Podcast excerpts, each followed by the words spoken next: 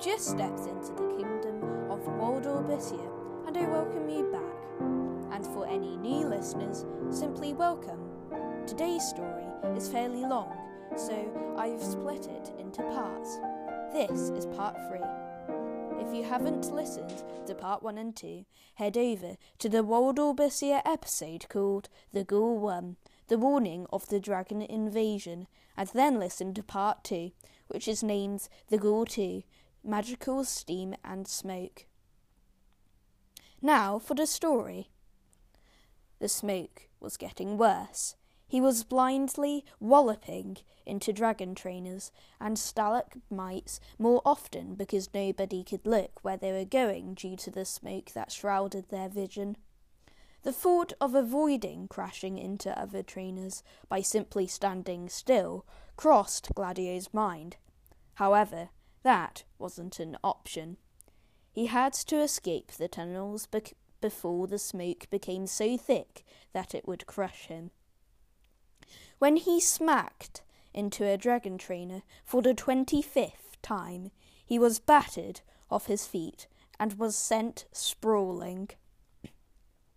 The cold, clammy hand of the dragon trainer gripped his arm tightly. The dragon trainer pounced on him, and the hand moved from Gladio's arm to his neck. Of course, the strangling didn't affect Gladio, since Vampire had no need to breathe. In the name of King Ronald and Queen Agatha, what do you think you are doing? Gladio questioned. Gladio wrestled the trainer off him with great difficulty.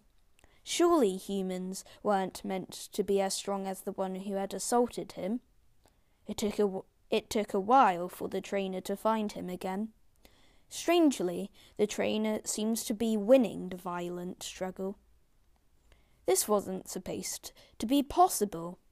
Not in the history of vampire had a human been victorious in a battle against a vampire. As the brawl continued, three talons buried themselves deep into Gladio's skin. He let out a shriek of agony. It wasn't a dragon trainer. Humans didn't have talons. Meanwhile, Pedro Klausman and Ivory skimmed the edge of the growing cloud of steam. Outstretched was Klausman's arm, which was holding a smaller version of the jar Gladio had used to contain the poisonous oxygen. Ivory seemed to have stopped resisting Pedro's instructions. Perhaps it was because she hadn't wanted to venture near the dragons, but after the dragons had left them alone, she had relaxed.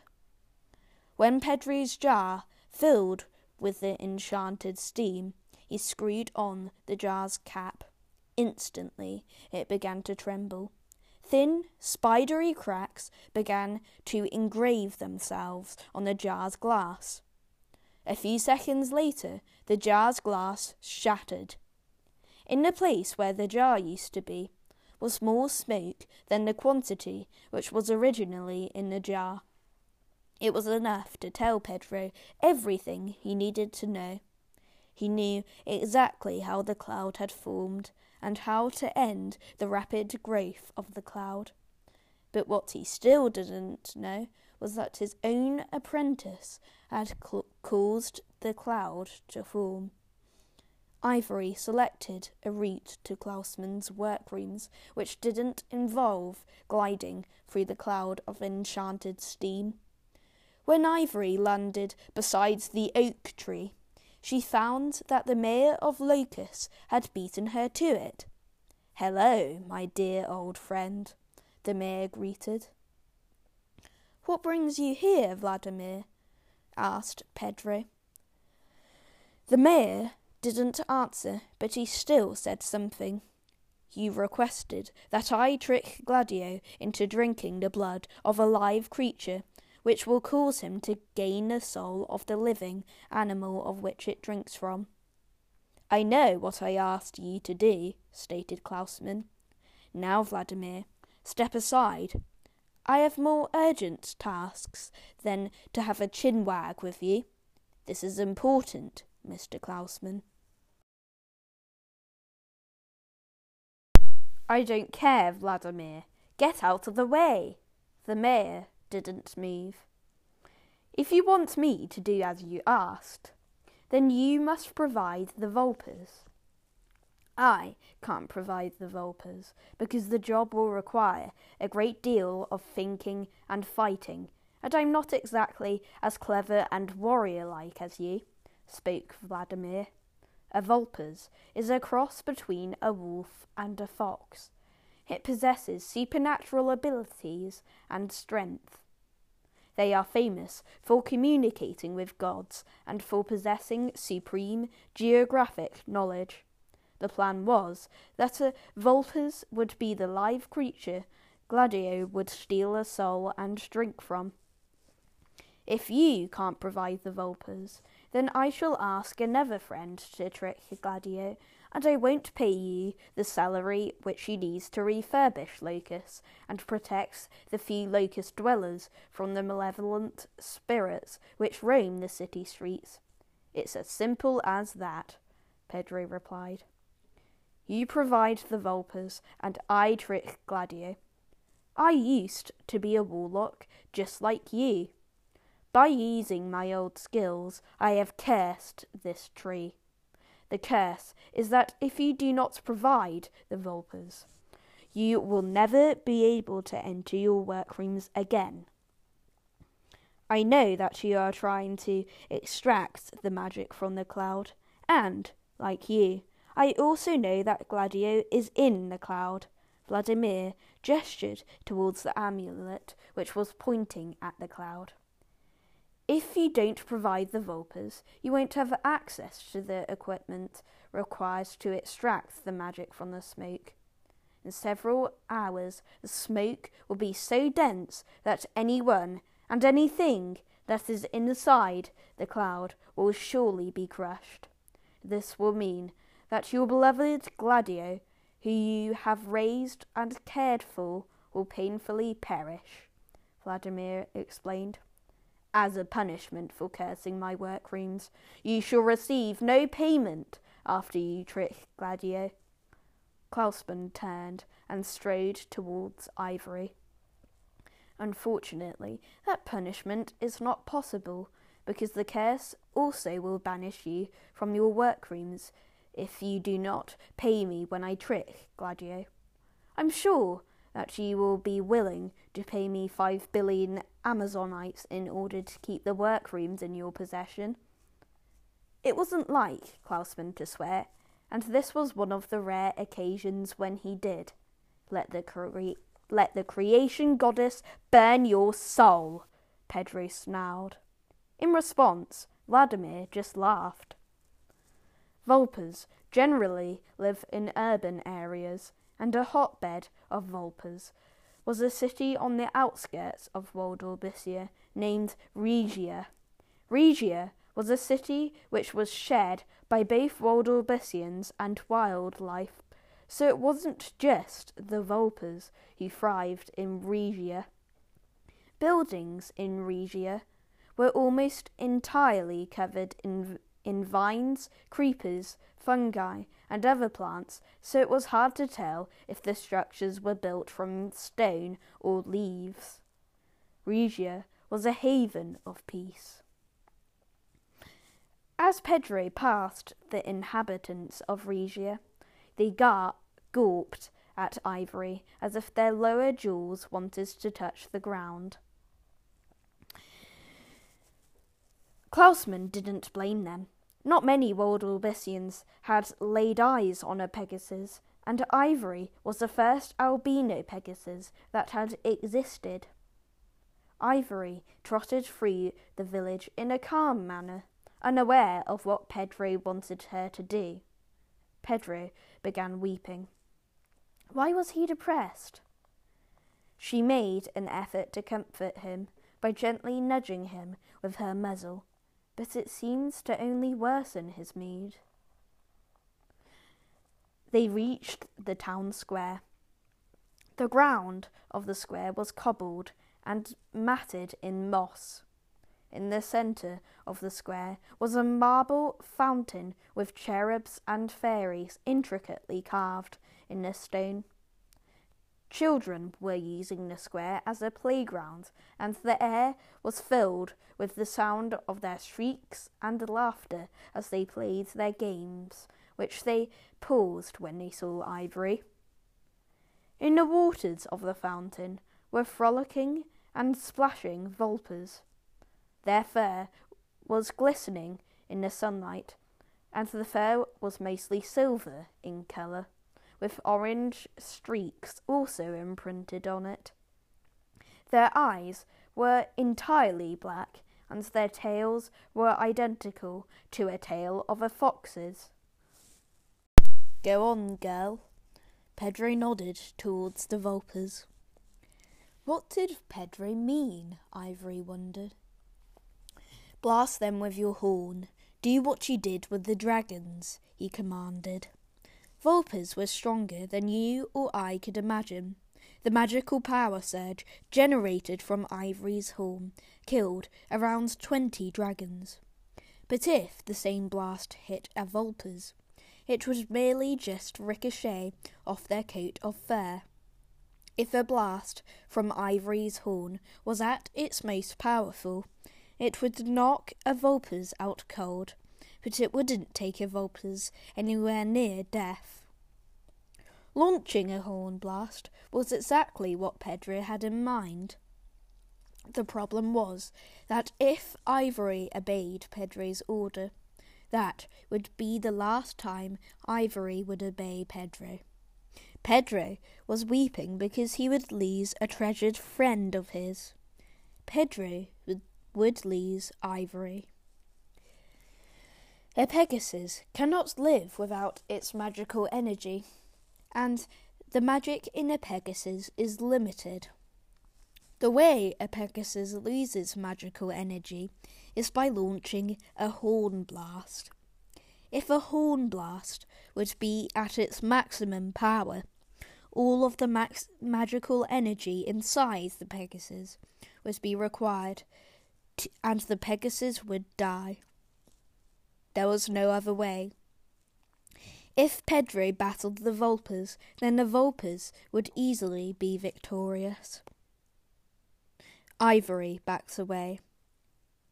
She spread her wing, wings and was about to fly away from Pedro when he said, If you do not release the energy, World will be shrouded with smoke and every single one of us shall die because the equipment to make the smoke disperse is inside my workrooms, and the smoke will crush everyone and everything. I'm so, so sorry. There was a pause. Pedro sprinted away from the square to protect himself from the blast. Then the square was filled with bright, blinding light, which incinerated every child that was in the square. The Vulpes lay unconscious in the fountain, and, upon the scorched, ash smothered cobbles, lay lifeless Ivory. Finally, Pedro obtained the equipment that was necessary for extracting the magic the smoke vanished. Gladio's brawl with the mysterious creature continued until their vision was clear enough to sight each other. Gladio's attacker was a female vampirknife. The battle wouldn't continue because, in vampirknife law, a vampirknife killing another vampirknife was a crime that was twice as unthinkable as a vampirknife killing a human. What were you doing? Gladio winced in pain when he moved his arm. The other vampire knife had been close to defeating him, and he would have been slaughtered by her had the smoke not dispersed. I mistook you as a dragon trainer. Sorry, she apologized. Why would you want to assault a dragon trainer? Gladio asked. To kill them and drink their blood, of course she replied. But Killing a human and drinking from the human is a crime, said Gladio. She shrugged. What would you do? Would you break a vampire knife law or starve to death? Anyway, why were you in the dragon caves in the first place? To save Waldorbicia from an invasion from dragons, he answered. What about you? I was here because of the same reason as you. It's a coincidence, isn't it? I suppose it's not that strange, though. I mean, every vampire knife would pounce on a chance to save Waldorbicia, she said. I'm Clypeus Ferox, she introduced. Gladio's my name. Gladio Klausman. Listen, if Waldorbicia is in danger, let me know, Clypeus told Gladio. You can do this by visiting my hut, positioned on the peak of Red Bear Mountain. It's the mountain beside Eagle Tooth Mountain, which is the entrance to the kingdom Bellower. A few days later, Gladio was bounding towards Pedro's workrooms. He took a shortcut through Locust. He was passing the boarded up theatre when about a hundred mobilarians displayed themselves to Gladio, emerging from their hiding spots the Mobilarians, had been stalking Gladio and had waited until Gladio was in a place where he had nowhere to run. In a previous episode, Gladio promised to King Roderick that he would replace the king's stolen throne, but he only made the promise so that he could bribe the king into giving him the directions to the dragon caves. Gladio couldn't be bothered to keep to the promise. Since the king was in desperate need of a new throne, and the king didn't have enough money to buy a throne, he ordered his men to hunt down Gladio and torture him until he agreed to keep to his promise. A portly man who had a crossbow pointed in Gladio's direction cleared his throat. You have a choice. Hand over the money needed to pay for a throne, hand over a throne, or endure torture and painful labour until your death. Gladio didn't answer. He stood motionless in the alleyway for a dozen moments. He wasn't sure how to reply to the mobilarian. After twenty minutes, he could sense movement. There seemed to be more men coming. Suddenly, a shrill Waldorbicia bra- battle cry sounded, and fifty Waldorbians massacred a portion of the Mobilarians. Shields and swords clashed, and even the homeless beggars and the spirits of Locust joined in. The beggars and phantoms thrusted rotten fruits and rubbish from bins at the Mobilarians, and it wasn't long before the Mobilarians summoned backup. There was a thunderstorm, but it wasn't just like lightning, and sleet that was plummeting down from the sky. There was also rotten fruit, rubbish, fireballs, arrows, projectiles, and dead bodies. And so the Battle of Lucas had begun. Gladio looked closer at the Waldorbians that were battling, and then he realized who they were. They were the same guards who had been positioned around the mayor's mansion when Vladimir had informed, him about the dragon invasion by rescuing Gladio. This was the mayor's way of proving that he truly hadn't been aiming to assassinate Gladio. Back when Vladimir had been explaining Gladio's first task, which he had to accomplish in order to claim his food. Thanks for listening. If you're a creative or are a talented author, listen up, because you can write your own story based in Waldorbicia, just like the one which I've told in this podcast episode. I will choose the stories which I think are worth telling and share them to the rest of Waldorbicia listeners as an episode. There is not a limit on the length or the shortness of a story. Anything can happen in it, and if your first story doesn't make it to the podcast, you can always try again. To submit your tale, you can do so by sending a story as an email to waldorbicia at gmail.com. That's waldorbicia at gmail.com, and all of the characters are in lowercase. You can send me an email if you would like me to ad- advertise your product or if you would like to give me feedback about my podcast too. In the first episode, I said I would set up a website for sh- story submissions, but I changed my mind and set up an email account because I thought it would be easier to submit stories in this way. Today's World Waldorf article is about Pegasi. Now for the extract. A Pegasus is a symbol of freedom, wisdom, and power, which is the reason it is portrayed on the Waldorbicia national flag. Tribes of Pegasi live all over Waldorbicia. Usually their settlements are on tropical humid desert islands. Each tribe consists of a unique species of Pegasi.